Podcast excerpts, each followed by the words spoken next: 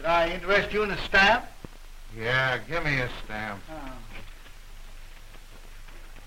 No, give me a purple one. Oh, I'm sorry we haven't any purple ones. I could uh, paint one for you. I don't want a painted one. Person hasn't got any rights in this country anymore.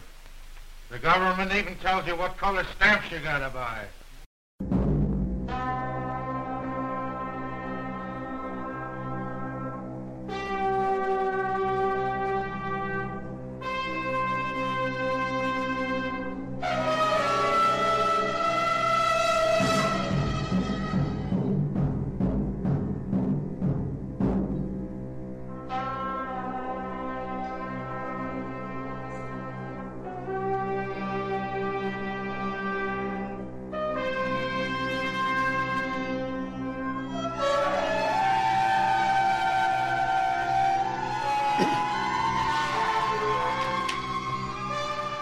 Live from the PSE Straight Edge office, this is the award winning stamp show here today. If you can dream it, we can collect it. Brought to you by the Southern Nevada Philatelic Research Center, a nonprofit 501c3 corporation for the advancement of philately. You can support this witless tosh by joining the Stamp Show Here Today community. The cost is only $10 for a lifetime membership.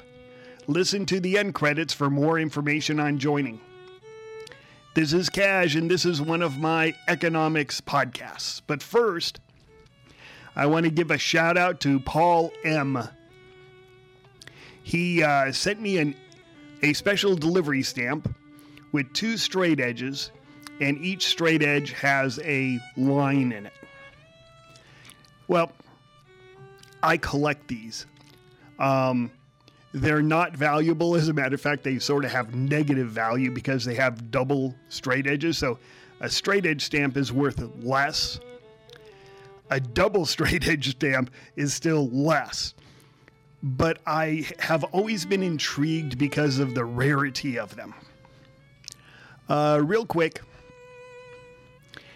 a pane of stamps, like if you take the definitive issues, and again, we're talking about stamps printed before the rotary issues, so we're talking basically between about 1880 and 1930. Well, they printed a pane of stamps, and there would be 400 stamps, and then there would be a lo- horizontal line through the middle and a vertical line through the middle going up and down. And so that line would tell people cut here so that you would make four sheets of stamps, each one being 100. So it was printed in a pane of 400 and then cut into sheets of 100 each.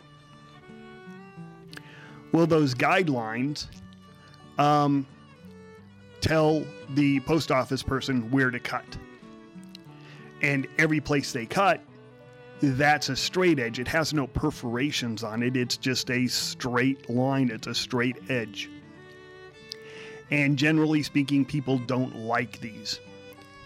Well, one stamp out of every 100 will be that bottom corner, which has two straight edges. But I require it to have two guidelines also. So, if you could imagine, what are the odds that one of the stamps will show both guidelines? And you'd think, well, best case scenario, it's one in 400. Because out of a sheet, if one stamp has both guidelines, the other three can't because there's only one guideline. However, because of the way that they're cut, there's a 50 50 chance that there are no double guidelines there. So you're looking at one out of 800 stamps of any issue will be a double straight edge with two guidelines showing. And then it's even actually worse than that because if you cut on the guideline, then you destroy the guideline, you wouldn't be able to see it. So it is a very uncommon thing. I've been collecting these for a couple decades now. And I'd say I have maybe maybe a hundred, maybe. And that just sort of sh- tells you um, how rare they are, although they're not necessarily rare, but they are so unvaluable that nobody puts them in their collections for me to find them. So, anyway, Paul, thank you very much. Yes, I do collect double straight edges, and yes, this stamp will go into my collection, and it is greatly appreciated. Well, on to economics. we are now in October, and October is traditionally when all the crashes started the uh, Great Depression crash, the 2008 crash. You know, all these uh, time periods crashed in uh, October, and everybody points that out. What they don't point out because they, you know, they want to be uh, like shock jocks is that October's, you know, are no different than any other month. They uh, basically have exactly the same chance of being an up month or a down month as anything else. So, but what happened at the end of September is an interesting thing that we as stamp collectors should be aware of because the stamp market is a global market. Well, I'm going to go a little bit into history. I'm going to make it brief. I'm going to leave out some data. If you're more interested, you can do a Google search on it. But I don't want to bog down too much on the specifics. I just want everybody to have sort of an overview of what occurred. so in England, the Bank of England which was set just like the United States. They were saying, we're going to fight inflation. And again, inflation for stamps tends to be a good thing. Stamp values go up. So England has been saying, just like the US, we are going to um, fight inflation and we are going to get this under control. Well, what happened was interest rates have been low for, I think, two decades now 20 years, 18 years, something like that. And when interest rates are low, pension funds, which have to pay the pensions, um, they have to get six, eight percent return on their money so that they can pay the pensions. That's how pension funds work. You don't put the money in and then take the money out later you put the money in and then the, the money earns income that pays the pensions. When interest rates were at a quarter of a percent to 1%, these pension funds had a great deal of difficulty making enough money to pay their pensioners. So, what they did was they borrowed money to buy investments. Then they increased the amount of investments. So now, if you have many more investments, now you, instead of making a quarter to 1%, now you can make 2%, 3% and pay all your pensions because you have more assets, but you borrowed on them. Well, for those who don't know, over the past month and a half, interest rates have really skyrocketed. Right now, the federal funds rate is, uh, if you were to buy a bond, is almost 4%. I didn't check today. It could be slightly higher or slightly lower, but it's about 4%. People predict that by December it'll be 5%. Well, all these pensions, all of a sudden, they're using these extra funds to make 2 or 3%. Now the interest they have to pay on them is up. It's three, four, five percent they have to pay. So they have to get rid of all these investments because now they're underwater. Well, what this caused was a big basic crash in the value of pension fund assets. Now, if the government of England, and this happened in England, it's happening in the United States. It's happening really every single country that has pensions. So, again, while I'm talking about England, I'm going to get around to talking about the United States and the stamp market is a global market. So the Bank of England had to step in to help the British pension funds. And that basically brought an end to their fighting inflation. They are no longer fighting inflation, they're fighting uh, the pension funds going broke. so, England, for one, is out of the game of fighting inflation. The United States is going to have exactly the same thing going on. So there's going to be, and they call it a pivot. And you can, again, do Google search on what they mean by pivot. But it basically is they're changing their money policy, their monetary policy. And this, again, bodes well for stamp collecting because stamps do very well during inflation. So, for several months, basically since June, June we hit sort of a high watermark. Stamp prices were up w- almost 30%, well over 20%. Stuff that would, would, you know, sort of get a bid at auction was getting multiple bids and was getting bid up. Well, then the prices sort of stabilized at the Sacramento show, the APS Sacramento show, prices were up but kind of weak. They gave back a bunch of that 20 to 30% uh, increase. Well, over the month of September, it all came back again. So we had a slight dip when people thought that inflation was going to go away. There was not going to be any inflation, and stamps were going to be uh, you know, it's a great investment for if you're a stamp collector. But if you're an investor, it wasn't. Well, now it's back to being a good investment if you're an investor. And that's sort of where my strategy before came in. But let me go back to uh, the monetary policy. So the question is whether or not the United States will fight inflation in the sight of what's going on right now in England and what is to occur in the United States with the pension funds.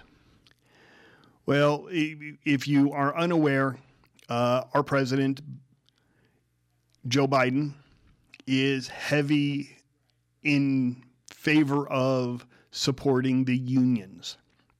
He's a big union guy he's not going to let their pensions suffer.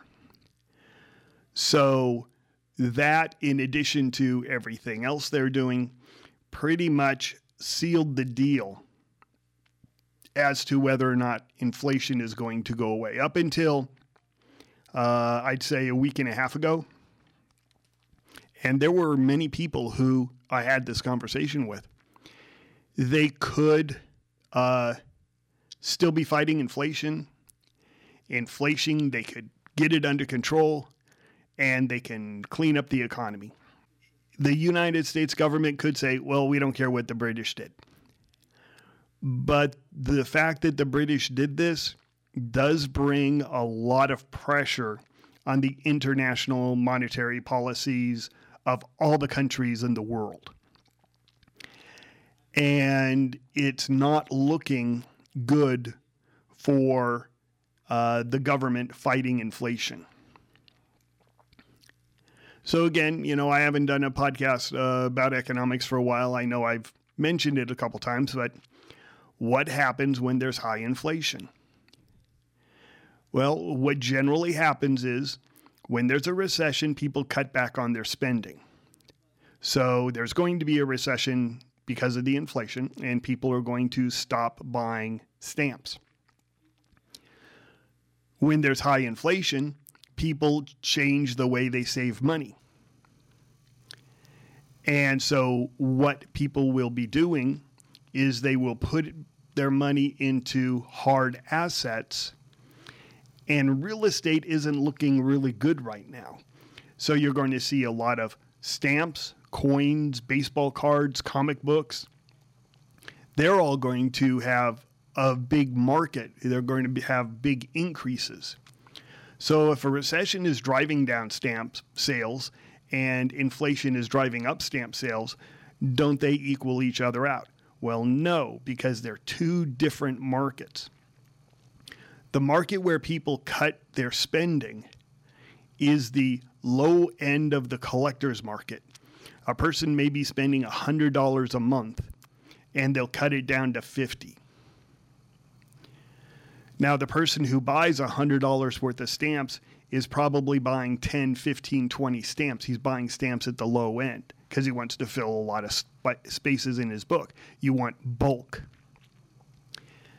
At the upper end, people are dealing with auctions and the like, and they're dealing with stamps that are high value because, you know, there are people, you know, who look at their savings and save $100 a month or whatever, $50 a month. But realistically, the people who are going to move the market are looking for places to put thousands or tens of thousands of dollars. And so, like I said before, this is a really good time coming up because we're in a recession and it, this is the last quarter. So if we had a fall in GDP again and we had three consecutive falls in GDP, you're not going to hear very many politicians saying, well, yes, technically we're in a recession, but not really. They're going to have to confirm that, yes, we're in a recession. And I believe we are. So this is a great time to buy in the weak market of the lower end stuff. If you're looking to fill spaces in your album, this is the time. This is the time for us. It, we were born for this time. This is where you can buy a hundred stamps for a hundred dollars and you know the price maybe instead of paying a hundred dollars you get pay fifty dollars or sixty dollars you know it's just the market is dropping on the other side if you want to buy stuff that's going to go up in value from a sa- uh, saving standpoint, the prestige items, the U.S. number ones, the Zeppelins, all the dollar value stamps. And in England, since England is, you know, doing their monetary fund, uh, the the prestige items of England, the pound values, the high shilling values, Great Britain number one, Great Britain number two. You know, these items are going to be going up a lot. How much? Who knows? But it's going to be significant, especially now that we know that the quote unquote fight against inflation isn't going to be occurring. So, uh, to the people who said yes, you know, Cash, you're, and I get these emails all the time. Yes, Cash, but I do not think that this is going to be a high inflation era. I think that uh, the inflation rate is going to be dropped down. It's looking more and more like it is not going to occur. They are going to preserve economics. Uh, they're going to preserve uh, their unions. They're going to preserve uh, the jobs as much as possible, they're going to let inflation go. And again, as stamp collectors, this has huge ramifications as to how we spend our money or if we're going to sell our stamps. You know, if you're going to sell your stamps right now, there's probably no good stamps to sell. I mean, if you've got lower, a lower end collection, you're going to be selling it for less. And if you've got a higher end collection, you know, if you wait a while, you're going to sell it for more. So we'll see what happens. Hopefully, uh, the information that I'm giving people is helpful. At least it's slightly helpful at understanding the stamp market. Uh, the stamp market does not stand on its own. It's the same with the coin market, the baseball card market, everything. They're all going through exactly the same thing. So uh, do your Google search. uh, plan appropriately, figure out wh- what you want to spend. We're all stamp collectors, we're not stamp investors. But this is a time when you have to understand uh, what the ramifications of the investment community are.